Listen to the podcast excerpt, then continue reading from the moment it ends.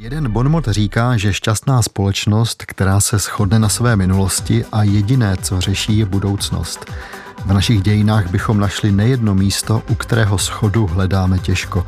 Případ skupiny kolem bratří Mašínů je právě příkladem toho, co společnost rozděluje. Právem nebo neprávem. Na výlet do minulosti vás zve David Hertl. Mašíň a spol. Hrdinové nebo zločinci?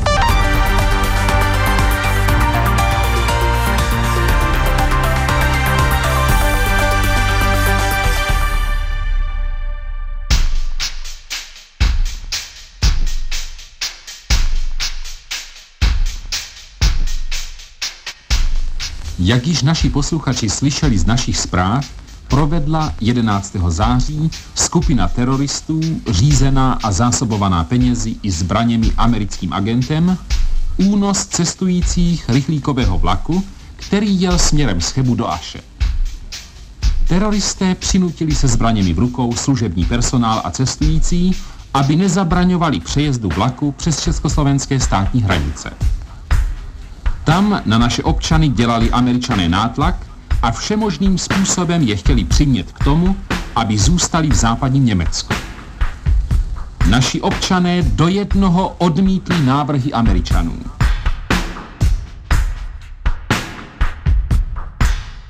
Ach, ti teroristé a 11. září, v tomto případě roku 51. Byl to docela hrdinský kousek. Útěk zorganizovali strojvůdce Jaroslav Konvalinka, výpravčí Karel Truxa a lékař Jaroslav Švec. Dobové rozhlasové zpravodajství samozřejmě lhalo. Do Československa se vrátilo 77 ze 110 cestujících. Není pravdou, že by se vrátili všichni. Tenhle případ měl nejen přiblížit atmosféru září 1951, ale také ukázat, že jednak bylo možné dostat se za hranice, jen to chtělo dobrý nápad, ale že také odveta režimu byla jako obvykle tvrdá. Během krátké doby byly vytrhány koleje na všech ještě existujících železničních spojeních mezi Československem a Západem, aby se něco podobného nemohlo opakovat. Ani to datum nepřipomínám náhodou. O dva dny později, ve čtvrtek 13. září 51, došlo v Chlumci nad Cidlinou k události, která vejde do dějin. Čteme z článku Václava Kašky Válka bratrů Mašínových, který vyšel v říjnu 2013 v časopisu Tajemství české minulosti. Přepadení služebny Sboru národní bezpečnosti v Chlumci nad Cidlinou 13. září 1951 nedopadlo dobře. Dveře jim otevřel 40-letý Oldřich Kašík, který se stal příslušníkem v roce 1950 a s kolegou si ten den prohodil službu. Ctirat Mašín přehrál na cvičené divadlo o ukradené motorce. Sotva se Kašík otočil, praštil ho železnou tyčí, ale, jak později uvedl Ctirat, k mému překvapení se Esenbák zvolna nemotorně otočil čelem k nám a snažil se vytáhnout pistoli z pouzdra – Pepa okamžitě dvakrát vystřelil. Bylo jasné, že celá akce selhala. Neměli jsme tušení, není-li někdo nahoře, třeba další příslušníci. Bez vysněných zbraní se řítili ukradeným taxíkem řízeným Milanem Paumerem zpět do Prahy.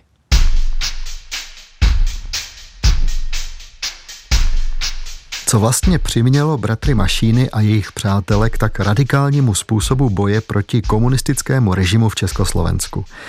Desítky let Mašínové a Milan Paumer, jediní, kteří přežili, opakovali a opakují, že to byla jejich reakce na třídní boj vyhlášený komunistickou stranou. Často se také hovoří o tom, že vzorem jim byl jejich otec, legendární protinacistický odbojář popravený v letech druhé světové války. Nad motivy jejich jednání přemýšlí historik Prokop Tomek. Já jsem o tom přesvědčený, že ten vzor otce generála Josefa Mašína tam v jejich motivaci byl klíčový. Rozhodně, protože to je nejenom, co oni sami prožili, a oni to jako už dokázali vnímat, protože už přece jenom jako byli sice děti, ale vnímali to. A druhá věc je to, co se dělo po válce, jak jim to vlastně bylo prezentováno tím okolím, že jako skutečně jejich otec byl výjimečná osobnost, že položil život za svobodu, takže to jako považuji určitě za podstatný rys, podstatný důvod toho, proč eh, se pustili teda do toho boje a za další podstatný rys považuji, eh, myslím, věk mládí, to znamená i určitou jako nevyzrálost nebo nedostatek životních zkušeností, nedostatek i vzdělání třeba tak dále. Ještě víc se snaží vžít do atmosféry rodiny Mašínových historik Tomáš Bursík. Rodinný prostředí je základ. Jo.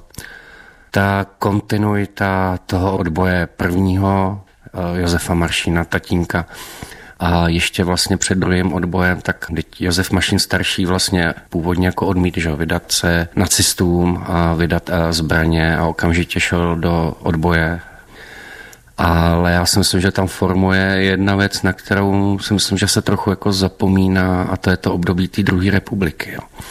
Vlastně jako popření těch předpokladů, na kterých stála ta Československá republika nebo první republika, a to, co se vlastně tady dělo, tak bylo vlastně totální jako popření, že jo. Delegitimizace práva, nemožnost soutěže, najednou jako útoky na Židy už v té době, o velké omezení toho demokratického státu bez parlamentu a podobně.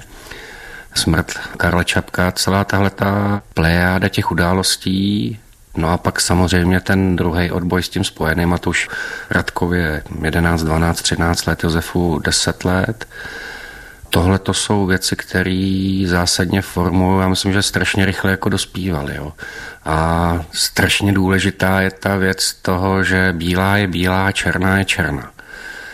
Jak jsem nad tím jako třeba zpětně přemýšlel dál a vlastně ten Josef Mašín starší a pak i ti kluci, tak tam je jednoznačně taková, že my nechceme být oběti. Za žádnou okolností my nebudeme oběti a my se tomu zlu postavíme, ať má jakoukoliv podobu. Tohle ta rodinná anamnéza, ty politické události střední Evropy na konci 30. let, druhá světová válka, na neštěstí i ten vývoj hned po 45. který nenavázal na první republiku, Vytvořil se nový společensko-politický systém s právními důsledky, který nenavazovali na to, co tady bylo a o co třeba ten Josef Mašín jako bojoval hned od toho počátku jako druhé světové války. Takže byli vystaveni šanc a oni už vlastně tu svoji smysl pro tu spravedlnost ukazují od konce té druhé světové války. Vždyť oni vlastně hned po, nevím, jestli se to úplně ví, že byli vyznamenáni za chrabrost uh, ještě Edwardem Benešem. Oni vlastně nedělali nic jiného, než pokračovali já to nechci říct jako moje soukromé válce, ale v tom, co vlastně jim bylo štěpováno dětství. Tomáš Bursík se termínu soukromá válka chtěl vyhnout. Pravdou ale je, že mnohými aspekty se činnost skupiny kolem bratří Mašínů přibližuje spíš nějakému soukromému vyřizování si účtů s režimem, než promyšlené odbojové činnosti. Důležitá ale je jiná věc, která v rozhovoru zazněla. Zkušenost bratří Mašínů s druhou světovou válkou je vedla k tomu, že už nechtěli být znovu obětí. Hrozilo něco takového? Odpovídá Prokop Tomek. To je otázka, jako to zní samozřejmě dost jako logicky, ale druhá věc je, proč by oni měli být obětí, protože ta výchozí situace nebyla taková, že oni by nutně museli být persekuováni. Oni vlastně dlouhou dobu byli zcela mimo pozornost eh, represivního aparátu. Tam nebyl důvod, proč by měli být oběťmi. Jo, mohli žít jako mnoho jiných v té společnosti. Dokonce se dá říci, že Kdyby jejich otec byl naživu, tak by třeba po únoru 1948 se mohl proti tomu režimu postavit, nebo by byl považován za riziko a tak dále a byl by persekuován, propuštěn z armády, pak by byli oběťmi, nebo ta rodina by byla v roli obětí, ale protože otec byl prostě národní hrdina a nespochybnitelná autorita, komunistům vlastně už jak si nemohl nějakým způsobem ublížit, tak tenhle ten motiv úplně jako nechápu. Ta otázka určitě nezní tak, že jako by museli být oběťmi. Názor Prokopa Tomka, že rodina Mašínových nemusela podléhat pocitu, že z nich budou znovu oběti, podporuje i fakt, že vdova po nacisty popraveném odbojáři Josefu Mašínovi, Zdena Mašínová, byla v letech 1948 až 51 členkou komunistické strany.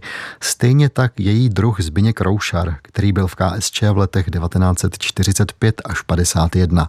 Komunistickým ideálům podlehl i strýc bratří Mašínů Ctibor Novák, který byl později komunistickou justicí označen za hlavu celé odbojové skupiny. A Ctirat Mašín se už po únoru 48 hlásil na vojenskou akademii, kam nakonec nebyl přijat a od podzimu 1950 začal studovat České vysoké učení technické. To vše v době, kdy komunističtí fanatici stihli vyházet z vysokých škol většinu demokraticky smýšlejících studentů. Daleko spíš lze tedy uvěřit tomu, že postoj bratří Mašínu i jejich matky k poúnorovému režimu se měnil postupně, jak popisuje historik Petr Blažek.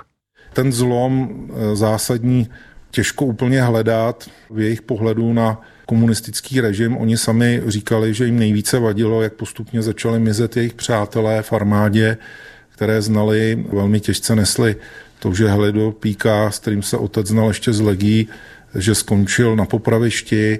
O rok později skončila na popravišti také Melada Horáková, přítelkyně jejich matky a postupně vlastně z té armády byla celá řada lidí propuštěna, které oni znali. Oni sami se chtěli dostat na vojenskou akademii, nebylo jim to umožněno, takže posléze řada lidí byla různě vystěhována z bytů, včetně jejich samotných a oni sami potom viděli, že vlastně se ocitli v situaci, která eh, v Lesčem byla podobná s tím, co znali z druhé světové války a oni sami reagovali stejným způsobem. To znamená, používali metody, které znali jednak z vyprávění toho, co dělala odbojová skupina jejich otce a další eh, odbojáři. Ten zásadní zlom asi nastal až teprve v létě 1951. Mimochodem tehdy končí vlastně taky to členství maminky v KSČ je vyhozená. Ze strany je vyhozen také její přítel a v září 1951 začíná ta ostrá fáze té jejich odbojové činnosti. Oni předtím říkali, že se zabývali spíš takovými drobnějšími akcemi, že vytloukali třeba skřínky nějakých stranických organizací, pouliční skřínky, ale to hlavní skutečně přišlo až v září 1951 v souvislosti s jejich snahou získat zbraně. A tady Petra Blaška přeruším, víme, jak to dopadlo. V září 51 se skupina bratří Mašínu vydá přepadnout stanici sboru národní bezpečnosti do Chlumce nad Cidlinou. Výsledkem je jeden mrtvý. A když si žádné zbraně neodnesou, přepadnou o dva týdny později stanici SNB v Čelákovicích. Tam se zmocnili samopalů a pistolí a z obav, že by je příslušník sboru národní bezpečnosti identifikoval, ho omámeného chloroformem ctirat mašín nožem podřízl. Jak se vžít do kůže bratří Mašínů? Dobře, třídní boj vyhlásili komunisté, komunisty ovládaná justice nechala oběsit Horákovou, Píku a desítky dalších. Občas také bratři Mašínové říkali, že od května 51 vysílala z Mnichova Svobodná Evropa, kde se neustále mluvilo o válce demokratického západu proti komunistickému východu. Ale jak je možné, že činů podobných těm, které dělali Mašínové, tedy zabití policistů, je tak málo? Proč tak málo lidí vyhodnotilo situaci podobně vyhroceně? Občas se ve veřejných diskuzích objevuje názor, že kdybychom byli v 50. letech všichni jako mašínové, nemuseli tady komunisté strašit 40 let. Jenže i když v Československu vznikaly skupiny, které se postavily proti komunistům se zbraní v ruce, byly to velmi ojednělé případy. Proč? Na to jsem se už před časem zeptal historika Martina Tichého. Když to například srovnáme se situací v Rumunsku, v Bulharsku, v Polsku, na Ukrajině, tak bychom měli pocit, že to jsou dva různé světy, že ten odboj a odpor v Československu je v tomto smyslu nepříliš aktivní, nepříliš masový a tak dále. A já si myslím, ta příčina je kulturní a sociální ta kulturní část tohoto problému tkví v tom, že české země přináležejí svojí tradicí k západnímu křesťanství. Když se podíváme na východní část Polska, do Bulharska, do Rumunska, na Ukrajinu, tak to už je jiný kulturní okruh. Ten západní okruh vedle toho křesťanství tady má pod civitatis, město. Svobodné občany, kteří se k tomu státu staví jako k partnerovi stát vnímají jako něco, co jim je vlastní. A česká společnost přes to, že v roce 1918 jako se velmi ostře postavila proti Rakousko-Uhersku, tak ona ho nevnímala až řekněme do prvé světové války takovým způsobem, jako 300 let jsme trpěli. Ta česká společnost stát vnímá jako něco, co si přirozeného, existujícího, stát poměrně silný, který zajišťuje bezpečnost, služby, dopravu a tak dále. A to se navázalo na první republiku, tam ta tradice ke státu byla velmi silná, protektorát to samozřejmě narušil, ale o to více vlastně tahle společnost mohla přijmout tu naději, že bude budovat tu, jak my dneska říkáme, třetí republiku s tou zkušeností, že nebude opakovat ty chyby. A ten únor 48 u spoustu lidí se nemusel setkat s tím nadšením, ale zároveň oni to nemuseli vidět, jakože ten stát stojí proti ním. Ten antagonismus nebyl tak silný, jako v některých těch zemích v Polsku, Bulharsku, kde navíc ke všemu ten komunismus má akcent nacionální ve smyslu polsko-ruský antagonismus, který je tady po staletí. Podobně to samozřejmě bude v tom Bulharsku, v tom Rumunsku samozřejmě, v Maďarsku. Tenhle prvek, jak si dívat se na sovětský svaz jako na určitého národního nepřítele, no v česká společnost to vůbec ne, nepociťuje. Do roku 68 s, s něčím takovým se u nás naprosto nesetkáme.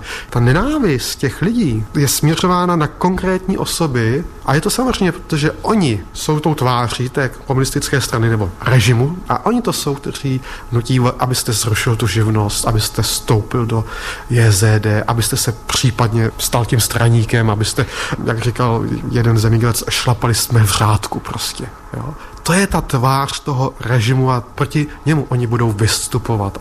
Takže u nás nějaké odbojové skupiny se vytvářejí ad hoc, možná na velmi krátkou dobu, na nějaký krátkodobý cíl, nemají čas se propojovat a ti lidé, někteří z nich se opravdu setkávají před tím soudem poprvé nebo v rámci toho vyšetřování Nemá smysl rozebírat všechny klíčové události skupiny bratří Mašínů, mluví a píše se o nich už léta. Dvě přepadené služebny Sboru národní bezpečnosti a dva mrtví SMBáci, dnešním slovníkem nejspíš policisté, k tomu jedno přepadené auto převážející peníze a další mrtví, tentokrát účetní, a nakonec krádež výbušnin z dolu u Kutné hory. Skupina, která má zbraně a peníze, nakonec zapálí 17 stohů podél silnice z Vyškova do Kroměříže a vydá se na cestu do západního Berlína. Asi není divu, že tohle všechno opět rozděluje historiky. Nejprve hovoří Petr Blažek.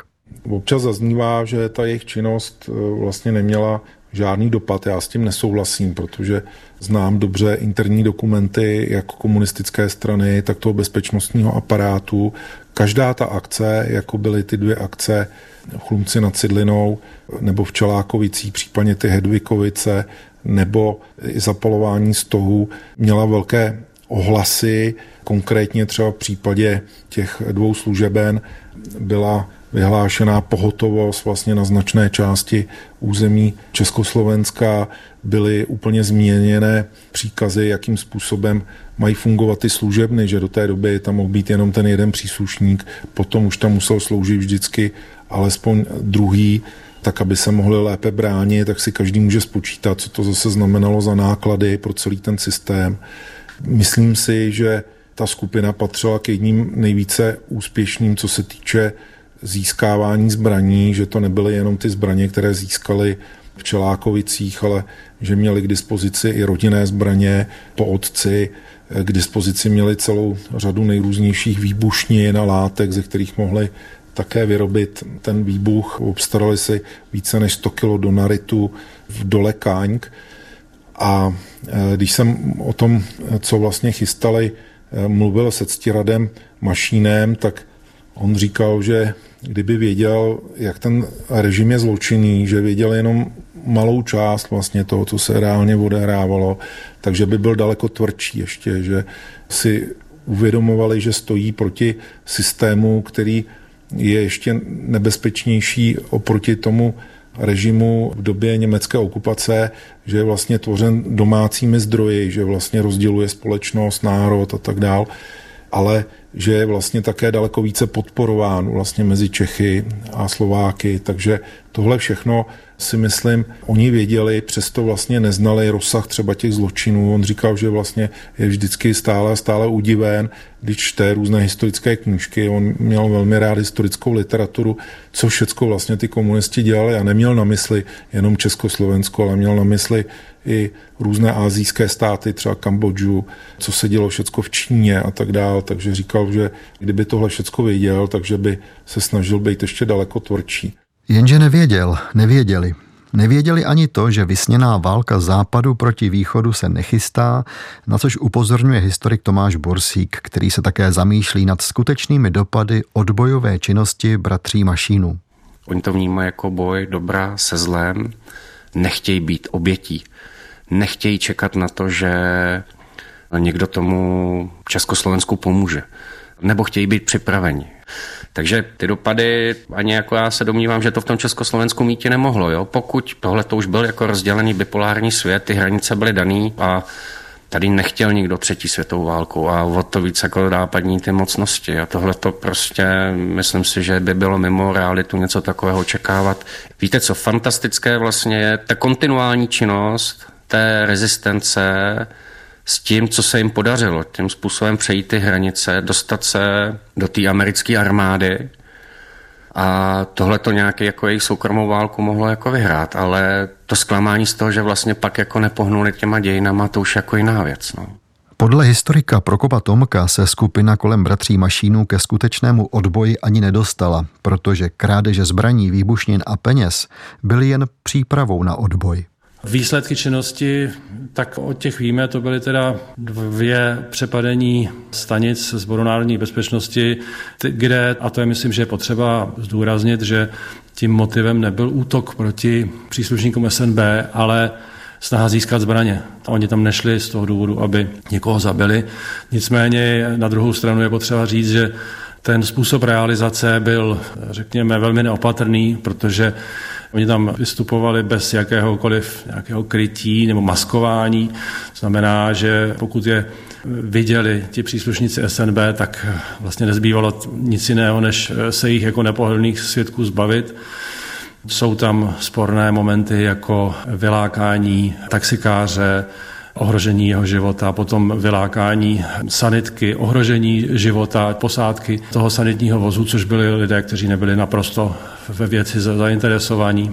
Pak je tam tedy ta krádež eh, peněz, více než 800 tisíc korun pro účely odboje, přičemž ovšem není jasné, na jaké konkrétní účely ty peníze pak byly vynaloženy nebo měly být vynaloženy. Z hlediska té tehdejší situace ani těm účastníkům té loupeže peněz, to znamená těm přepadeným, nemohlo být jasné, že se jedná o odbojovou akci, ale museli to nutně považovat za běžnou kriminální loupež, protože ani ti, kteří je přepadli, se nedeklarovali jako nějakí odbojáři. Další činnost je krádež tedy výbušniny na dole Káňk. Výbušnina ale nebyla použita později a nakonec eh, je tam eh, zapalování stohů na Moravě, kde teda došlo ke zraně, střelnému zranění jednoho toho hasiče, který tam vlastně asistoval. Takže to byly to v podstatě spíš přípravné, vesměs přípravné akce na odboj, nikoliv jako primárně odbojové. Tohle je zajímavý postřeh. Skupina bratří Mašínu se při akcích v Československu nikdy nedefinovala jako protikomunistický odboj. Příslušníci Sboru národní bezpečnosti ani účetní z podniku Kovolis v Hedvikově nemohli tušit, že umírají jako oběti protikomunistického odboje. Oni i vyšetřovatelé měli dlouho dojem, že jde o běžné kriminální činy. Navíc režim o těchto událostech neinformoval, a to prakticky až do roku 1955, kdy proběhl soud se zbylými členy skupiny. Nepřipomíná to už zase spíš nějakou soukromou válku? A na téma významu odbojové činnosti skupiny bratří Mašínů ještě historik Petr Zídek, který se zamýšlí i nad často opakovanou tezí, že k odchodu do exilu se Mašínové rozhodli, když jim v Československu takzvaně hořela půda pod nohama. Reálná odbojová akce byly bohužel jenom ty stohy. No. Prostě je to smutné, ale všechno to vlastně směřovalo k tomu, že zapálili 17 stohů na střední Moravě Oni říkají, že to mělo velký význam v tom regionu, že to jako zastrašilo ty komunistické úřady a, a podpořilo ty nezávislé sedláky a, a tak, ale podle mě to jsou všechno nesmysly, které jsou zpětně jaksi tam dodávaný, aby se to nějakým způsobem obhájilo. A co se týče, eh, že jim hořela takzvaně půda pod nohama a proto se rozhodli odejít, tak podle všeho oni odcházeli hlavně proto, že se báli toho, že budou povolaný na vojnu. Takže oni se vlastně chtěli vyhnout vojně, která by je pravděpodobně čekala u černých baronů nebo někde jaksi ne příliš příjemně. A radši chtěli teda bojovat jako eh, proti tomu komunismu eh, prostě v americké armádě nebo v nějaký západní armádě a pak, když teda přišli do toho západního Berlína a začali se tam rozlížet a potom, když teda byli evakuovaní do Spojených států, tak najednou asi s překvapením zjistili, že žádná třetí světová válka se prostě nechystá. Což pro ně musel být jako poměrně asi šok. Posloucháte pořad Téma Plus. Příběhy o tom, jak minulost ovlivňuje současnost. Pořad najdete také na webu plus.rozhlas.cz, v aplikaci Můj rozhlas a v dalších podcastových aplikacích. Také vás zaujalo to množství názorů na činnost skupiny Bratří Mašínů. Debata, zda to byl nebo nebyl odboj, případně zda to mělo nebo nemělo smysl, mě nakonec přivedla k tomu, že jsem svým hostům položil jedinou otázku. Když víme, jak hodně je společnost rozdělena při pohledu na mašíny, potřebujeme nějaký jediný výklad toho, čím tato skupina byla a co dělala? Slovo má opět Petr Blažek. Různé pohledy na dějiny jsou jistě správné, že existují, protože to je doklad toho, že ta společnost je svobodná, že lidé mohou projevit svoje názory a tak dále, ale neměly by ty různé pohledy být podmíněny neznalostí. Měli by ti lidé vysvětlit teda, co jim konkrétně vadí. Mně se velmi často stává, že debatuji s někým, kdo začne tu diskuzi tím, že řekne, že ctírat Mašín podřezal dobrovolného hasiče, že do toho připlete kauzu, která souvisela se zapalováním stohu a poplete si to všecko dohromady, nebo někdo, kdo začne říkat, že ty příslušníci Volkspolizei východoněmečtí, že neměli být zabíjeni, protože to bylo zbytečné a přitom, když se potom podíváme na ty konkrétní akce, tak je to vlastně v situaci, kdy se jednalo opravdu o kdo z koho a bratři Mašínové měli tu štěstí, že se jim podařilo tedy nakonec ten boj vyhrát, byť za cenu velkých ztrát, ať už v případě jejich přátel nebo příbuzných. Podle historika Tomáše Borsíka je různý pohled na dějiny normální a výklad mnohých událostí se může v průběhu let měnit. Ty dějiny se neustále musí revidovat. A úkolem těch historiků je vlastně neustále hledat různé způsoby, jak jakoby ty dějiny přiblížit. Nikdy jako nepopíšete, jak to ve skutečnosti bylo, jo? ale strašně důležitý je slyšet ty hlasy, strašně důležité je hledat ty prameny, ale nechat ten prostor pro různé ty pohledy na ty dějiny a na tu jednu událost. Jo. A já mám trošku někde jako obavy, že najednou tady jako je jako důraz na ten jeden pohled na dějiny, jo, i v souvislosti s tím, co se odehrává ve střední Evropě, v Polsku, Maďarsku a já si myslím, že tohle je cesta do pekel. Jo. Neustále je to ta interpretace, nová interpretace dějin. Já neříkám revizionismus, ale je to v podstatě revizionismus. Jo. Ten historik je tady od toho, aby ty dějiny revidoval neustále. Nemáme jeden pohled na dějiny. Jo. My nemůžeme jako říct, je to tak a není to tak. Jo. Ale to, že ty pozůstalí mluví, mají jako prostor v těch médiích, a měli by tu být historici, které půjdou po té rodinné anamnéze a můžeme se tam dozvědět docela zajímavé příběhy jo? o tom, eh, kdo vlastně byli ti eh, Honzátko nebo Kašík nebo Rošický. Možná by to stálo za to dosadit jeden obraz nebo několik těch obrazů do toho příběhu rezistence bratří Mašínů. Zajímavý názor, který koresponduje s tím, že příběh bratří Mašínů je u nás až na výjimky už mnoho let vykládán téměř výhradně prostřednictvím vzpomínek Josefa a Ctirada Mašínových a Milana Paumera. Jenže zapojte do mašínovské legendy skutečné příběhy zastřelených příslušníků Sboru národní bezpečnosti a účetního a najednou bude všechno daleko složitější. Teď má slovo žena, historička Gabriela Havlujová. Vůbec otázka jako rodiny mašínů jako nikdy nebude asi spojovat celou naší společnost. Na druhou stranu stále častěji si myslím, že spíše v médiích zaznamenáváme příběhy osobností, které formují to národní uvědomění nebo národní hrdost. Nedokážeme dojít ke schodě, každý na to má úplně jiný názor, protože těžko se můžeme vžívat do situace 50. let a vůbec si klát otázku, jak bychom se zachovali. Já jsem ráda, že historici nemusí být soudci, ale spíše si klát další další otázky a v případě mašínu si myslím, že to, že třeba vzniká nový film, je skvělý počin, protože zase se otevře ta debata. Já si pamatuju, když eh, do kin šel film Lidice, tak se zvedla náštěvnost v památníku Lidice o 25%, protože lidi viděli film a chtěli vlastně si najít tu svoji pravdu, podívat se, jestli to bylo tak, jako to bylo v tom filmu. Takže se domnívám, že třeba i ten zájem o rodinu mašínu díky tomu filmu vzroste a pak třeba přijedou další náštěvníci do Lošan, zjistí, z jakých poměrů třeba oba bratři vyšli a odpoví si na otázky, které třeba mají dneska jednoznačně odpovězené, ale zjistí, že to bylo třeba trochu jinak. Když už jsme u toho filmu o bratrech Mašínech, jednotný výklad dějin nepotřebuje ani jeho režisér Tomáš Mašín. Já preferuji, ať každý má svůj vlastní výklad, ale v ideálním případě poučený. Nejhorší je odsuzovat někoho nebo situaci, kterou si ani zdánlivě nedokážeme představit. A jakoby soudit povrchně. To myslím, že je nejhorší. I ten film jsme stavili od začátku tak, aby každý si udělal svůj obrázek, jako svůj vlastní výklad. Není adorační, nestaví bratry Mašinovi, potažmo teda odbojovou skupinu na nějaký mramorový podstavec. Nechce být a není ideologický.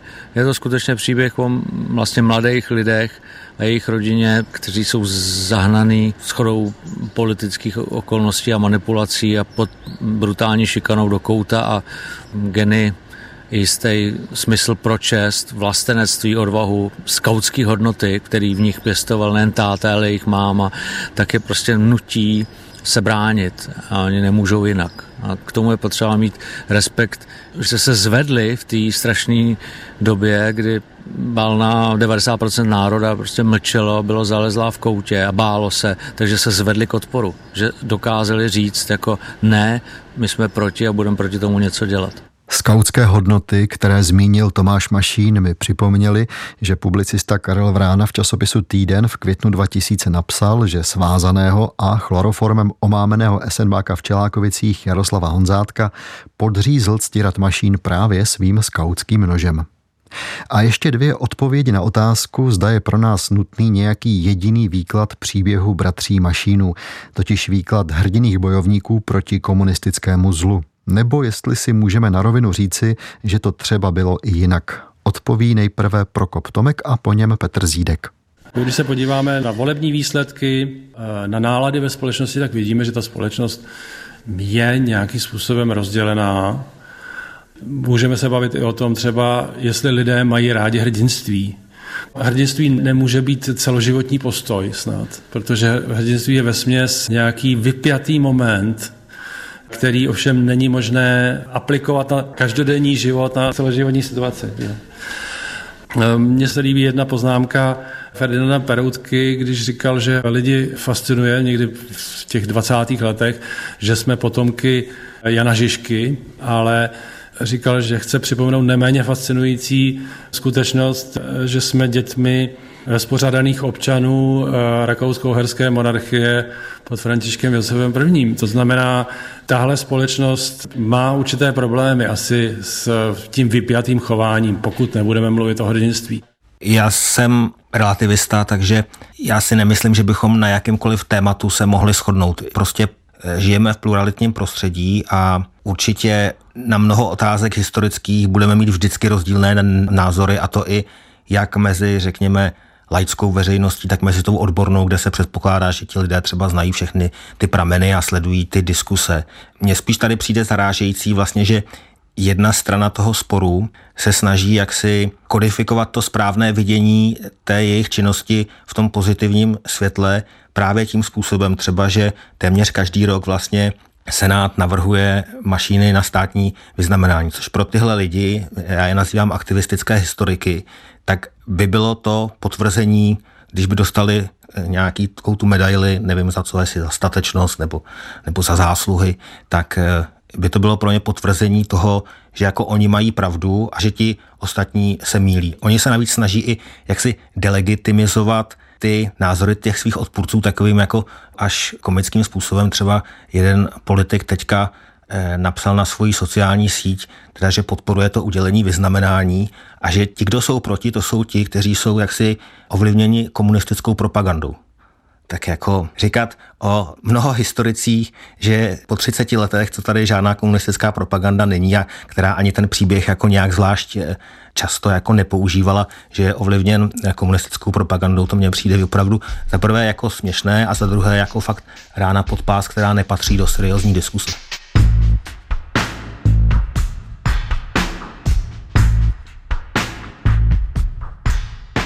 Pročetl jsem za poslední měsíce stovky stran textů o skupině Bratří Mašínů. A i když jsem dal slovo řadě lidí, nemyslím si, že bychom chytili pomyslnou kočku za ocas, že bychom se dobrali nějaké jediné velké pravdy. Rozumím těm, kteří hovoří o klíčovém vlivu otce Josefa Mašína v kombinaci s atmosférou druhé světové války – to, co v letech 51 až 53 bratři Mašínové udělají, jako by bylo prodloužením této kruté války, kdy, jak už bylo řečeno, černá byla černou, bílá bílou a nic mezi tím. Kdy nejdůležitější bylo získat a mít zbraně a pak se uvidí, co dál, kdy a jak je použijete. Když je vám 20, vyrůstáte v rodině legendárního odbojáře a pistole máte v rukou od 15 let, ne dřív, tak to váš pohled na svět může, možná musí nějak ovlivnit. Přelom 40. a 50. let je navíc těžko srovnatelný s čímkoliv, co bylo předtím v našich dějinách. Ne, že by druhá světová válka byla jednodušší, jen tam byl nepřítel zřetelnější, zpravidla němečtí nacisté. Hrůza prvních let pod vládou komunistické strany byla v tom, že nepřátelé byli najednou Češi, třeba i vaši sousedé. Zastřelit za války Němce bylo jaksi hrdinství bez otazníků, ale zabít kvůli získání zbraní Čechy, to už je přeci jen složitější. Spisovatel Jiří Padevět se určitě hodně blíží pravdě, když říká, že přemýšlíme-li o kontroverznosti činu skupiny bratří Mašínů, neměli bychom zapomínat na kontroverznost doby, ve které k těm činům docházelo – a nejspíš se nemýlí ani historik Prokop Tomek, když říká, že činy skupiny bratří Mašínů patří k našemu protikomunistickému odboji, ale k jeho zcela mimořádným, chcete-li extrémním formám. Kdybych to chtěl odlehčit a pomoci si jednou filmovou hláškou, ono to u nás nemá zatím vybudovanou tradici.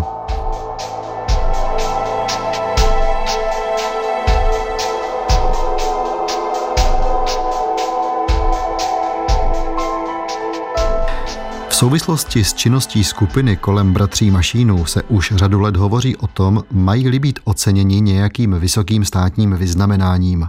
Od vzniku Senátu v roce 96 dostali různí čeští prezidenti od senátorů už celkem osm návrhů, aby členy skupiny bratří Mašínů vyznamenali. Když v září 2022 zahajoval svou volební kampaň Petr Pavel, i on byl dotázán, zda by mašíny vyznamenal. Pro deník Mladá fronta dnes tehdy řekl. Můj názor na bratry Mašíny je poznamenán vraždou policejního strážmistra během jejich útěku. Záměrně to nazývám vraždou, protože nešlo o žádné úmrtí v boji. Bylo to zabití člověka, který pro ně nepředstavoval žádné riziko. Navíc nebyl zabit způsobem, který by byl v boji ospravedlnitelný. Nikoli pistolí, ale dýkou. S tím se nemohu vnitřně srovnat. Respektuji, co dělali v odboji proti režimu, který považovali jednoznačně za nepřátelský. Respektuji i veškerá jejich bojová střetnutí na útěku s příslušníky policie a armády, ale tato jediná konkrétní věc mi vadí. Proto bych jim řád nedal. Je to kaňka, se kterou bych měl problém. Dívám se na to i z dnešního pohledu. Vojáci se v misích řídí jasnými pravidly a bratři Mašínovi v době útěku byli v podstatě vojáci, protože se pustili do boje s mocí státu. I když to z jejich pohledu byl boj za svobodu, neospravedlňuje to vraždu člověka. S tím se prostě smířit nemohu. Kdyby něco takového spáchali vojáci dnes, tak daný jedinec bude trestán za vraždu. Je samozřejmě volbou prezidenta, koho vyznamená a koho ne. Pravdou ale také je, že vyznamenání je jakousi výpovědí o tom, kdo je nám dáván za příklad, za vzor. Nabízí se proto otázka, zda by případné vyznamenání bratří Mašínů nebylo vnímáno i jako potvrzení jednoho z možných výkladů jejich příběhu, totiž výkladu, že šlo o jednoznačně bezproblémové hrdinské činy, hovoří historik Prokop Tomek. Tady je otázka, jestli se nepřeceňuje udělení toho státního vyznamenání. Já bych řekl, že tady během těch 30 let bylo uděleno státní vyznamenání mnoha lidem, ale nedomnívám se, že by je to prostě nějakým způsobem instalovalo na nějaký piedestal nedotknutelnosti že prostě v momentě, kdy někdo dostane státní vyznamenání, tak celá společnost ho začne přijímat jako pozitivní a jednoznačně kladnou a tak dále osobu. Stále si budou lidé myslet o tom člověku to, co si myslí třeba a vlastně nebudou vnitřně přijímat to, že byl poctěn oprávněně. To znamená jako to, že prosadím násilím nebo nějakým mocenským krokem ocenění třeba i státním vyznamenáním, tak to prostě není žádný lék. A podobně si to myslí i historik Tomáš Borsík. Státní vyznamenání ani podle něj není potvrzením jediné verze nějakého příběhu. Jednak je to samozřejmě právo toho, kdo je vyznamená, jeho názor, ale neměly by existovat instituce, které mají právo na výklad jeden správný dějin. Jo? To prostě není to, co by třeba Českou republiku zasazovalo do toho kontextu západních demokracií tam, kde chceme být. Jo. Mám pocit, že pak bychom se dostali někam, jako ať už ten období druhé republiky, nebo to, co opakuju, období po roce 1948. Jo. Já bych strašně nerad, aby tohle bylo vnímáno jako nějaký výklad, tak jako vykládat to, protože někdo bude vyznamenaný, že tohle patří do učebnic. Ty učebnice přece mají nabídnout ty různé pohledy, alternativy jednání a respektive Eh, vidění toho světa těmi tehdejšími účastníky, aktéry toho dění. Jo? A to kritické myšlení je o tom jakoby vidět všechno a nejenom jedno.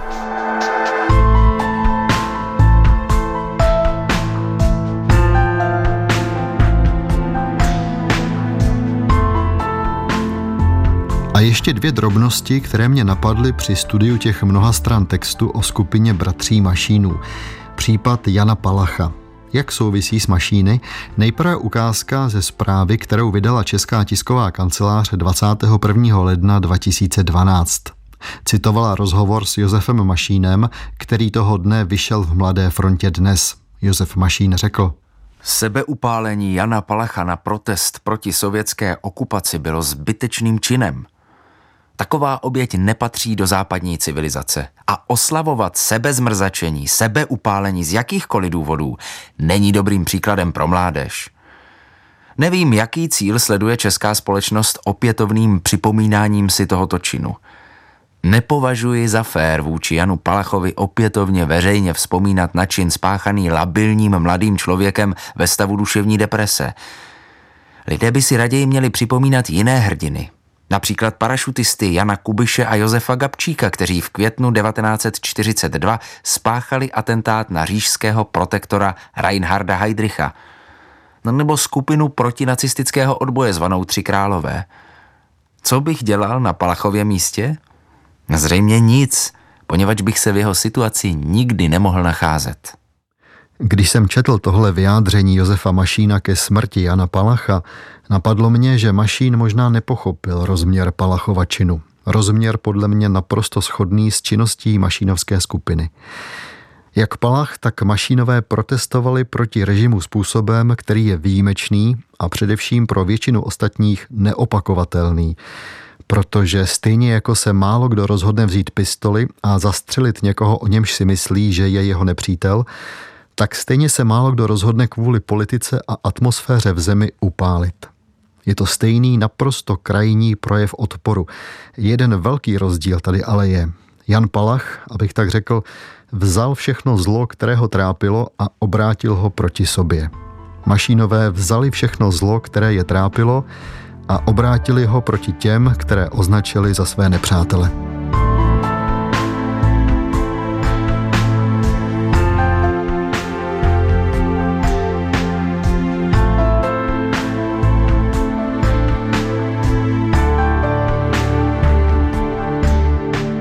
A případ Havel.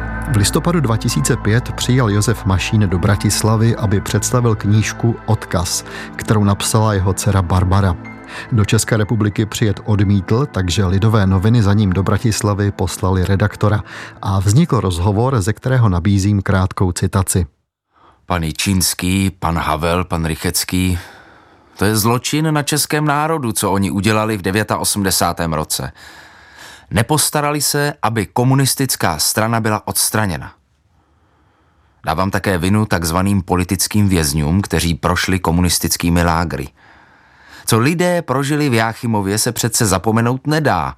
Havel sice byl čtyři roky ve vězení, měl tam ale dvě cimry, televizi a psací stroj. U něj rachotil psací stroj a tekl inkoust, u jiných lidí tekla krev. Snažil jsem se číst jeho dopisy Olze, ale neměl jsem sílu dočíst to do konce. Nepovažuji to za nějaké literární dílo, ale jsou tam vidět rozdíly v podmínkách. On zřejmě získal stokholmský syndrom. Moje máma strávila ve vězení rok na betonové podlaze, umírala tam na rakovinu bez ošetření.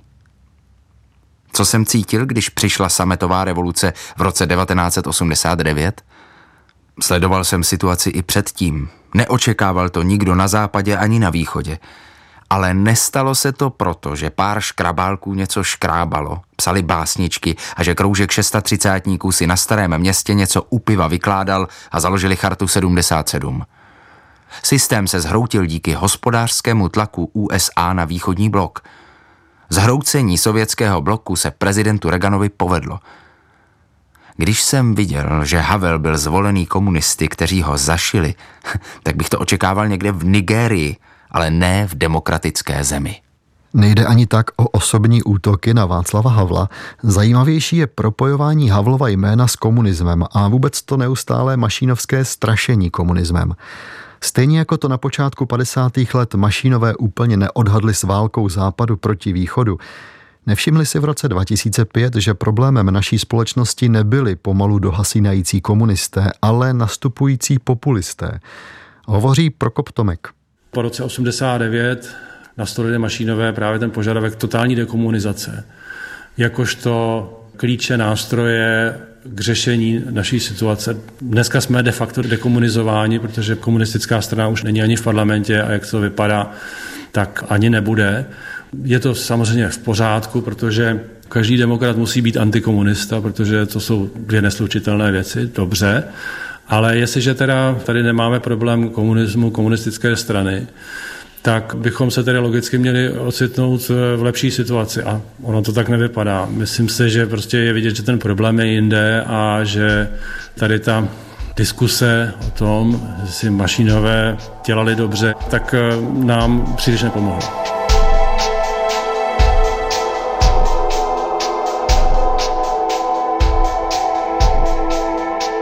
Diskuze o činech skupiny bratří Mašínů určitě jen tak neskončí, kde kdo má potřebu se vyjadřovat a vynášet soudy. Zařazení do kategorií vrazy nebo hrdinové ani zdaleka nemůže postihnout složitost doby, ve které dospívali a rozhodovali se ke svým činům. Nejsem si jistý, zda sami členové skupiny se vyrovnali s následky toho, co v Československu dělali. Mám dojem, že ne a že vlastně nechali na české společnosti, aby se s tím vyrovnávala za ně. Filozof Jan Sokol říkával, že si myslí, že mašínové se poněkud zmílili v odhadu situace a dodával dobrý postřeh, když byl dotazován, zda bylo jejich zabíjení odbojem nebo vraždami. Sokol říkal, že v tomto směru se zákony dodržují ne kvůli režimům, ale kvůli soužití mezi lidmi. Publicista a komentátor Jiří Ješ zase zdůrazňoval, že čas na odpor proti komunistům byl před únorem 48 a s tím souvisí i jeden bonmot, který mě napadá na závěr. Svou budoucnost si děláme sami, svým každodenním rozhodnutím a přijetím odpovědnosti. Tak na závěr, tedy naposledy na téma hrdinové nebo zločinci, postupně hovoří Petr Blažek, Tomáš Bursík a Petr Zídek. Ten slogan je vlastně, tuším, z roku 94, kdy se poprvé objevil a souviselo to s takovým telemostem, který tehdy pro jednu diskuzi měl ctírat mašín české televizi A tam vlastně tady ta kampaň k té diskuzi byla uvozená tím sloganem Vrazy nebo hrdinové. Já si myslím, že tady to úsloví není na místě, protože v roce 2022 obdržel in memoriam Ctirat Mašín a potom ještě několik členů té odbojové skupiny osvědčení jako účastníci třetího protikomunistického odboje, které předává ministerstvo obrany na základě zákona a velmi rozsáhlé rešerše, kde vlastně to ministerstvo obrany na základě archivních dokumentů, pamětníků, publikací a tak dál zvažuje, zda ten člověk má být oceněn jako příslušník toho protikomunistického odboje a v případě Ctirada Mašína tedy to rozhodnutí bylo pozitivní, takže domnívám se, že v tom zákoně je také napsáno, že máme podovat úctu těm lidem, kteří vlastně byli vyznamenáni a myslím si, že to na místě je. Je důležité si uvědomovat eh, ten dobový kontext. Znovu opakuji, že to je počátek 50. let, úplně ta nejhorší doba, kdy v celách čekali na výkon trestu smrti desítky lidí a další tisíce byly vězněni v uranových lágrech, kde v naprosto nelidských podmínkách dobývali uran pro sovětský svaz. Byla to země, kde se úplně změnila majetková struktura, kde nehrálo roli vůbec, jaké měli vzdělání lidé, jaké měli schopnosti, ale důležité bylo, jestli jsou lojální se systémem, který vlastně vnucoval každému zločinnou ideologii. A ta situace v české prostředí možná je až iracionální, protože se ti lidé, kteří kritizují ty eh, bratry Mašíny a jejich přátele, tváří, jako kdyby to byl tady nějaký normální systém. Použít jako termíny hrdinové vrazy, to můžou samozřejmě jako kdokoliv z české populace, že jo? i pozůstalí, můžou to použít novináři v novinářských titulcích, jo? může to zaznít od moderátorů v médiích, jo? Ale věda je přece o nějakém jako definování pojmů a hledání těch cest, různých úhlů pohledů. Každý jsme nějak jako i ale hodnotově strojen, jo ale v té vědě bychom se od těchto věcí jako měli oprostit a opravdu hledat pojmy, termíny pro to, aby jsme tu minulost nějakým způsobem co nejblíže mohli přiblížit, jak to jde, ať už pohledem sociologie nebo historie, politologie. A ty termíny na to třeba jako máme nebo je můžeme budovat. Jo. A tohle to si myslím, že je paradox a třeba úkol pro tu historickou vědu, aby se pokusila vlastně najít jinou cestu k těm termínům, protože my vlastně jsme v zajetí politického pohledu na dějiny. Pořád si jako ty lidi definujeme nějak, ale to nás pak jakoby nivelizuje, generalizuje nám ty příběhy a to je špatně. Jo. My potřebujeme ty jednotlivé příběhy, které nám dávají ty jednotlivé kostečky těch dějin. Tohle tady chybí. Ta otázka hrdinové nebo vrazy je samozřejmě úplně absurdní. Představme si, že bychom třeba dějiny husitství postavili na otázce Jan Žižka hrdina anebo vrah. Je to samozřejmě zcela absurdní pohled na dějiny. Já proti tomu 20 let už prostě protestuju a píšu. Jedna z věcí, kterou já jsem navrhoval, je, abychom se na to dívali prostě z hlediska nějakých nákladů a výnosů. Jak si ekonomie odboje, protože jistě si dovedeme představit, že odboj není jenom jako nějaký etický akt, který má jednoznačně kladné znamenko, že teda někdo povstal proti někomu, ale že se můžeme i dívat, jestli ten odboj byl chytrý a hloupý, jestli prostě docílil toho, co chtěl, anebo jestli čirou náhodu nedocílil pravého opaku. A to si myslím, že je právě ten případ těch bratří Mašínů, kdy oni tou přípravou na odboj a pak tím odbojem, což bylo zapálení těch 17 stohů, tak vlastně docílili úplně pravý opak toho, co chtěli. Ten režim se nějakým způsobem nezhroutil, ani se nějak ne, nespochybnil, jestli měl nějaký represivní charakter předtím, tak ten spíš utužil, než aby se narušil. Čili jako dívejme se na to z hlediska toho, čeho oni dosáhli. Oni vlastně v tom odboji nedosáhli nic, jenom velkému množství osob z jejich blízkosti fatálně narušili prostě život. Až tak, že někteří buď zemřeli ve vězení jako jejich matka, nebo byli přímo popraveni.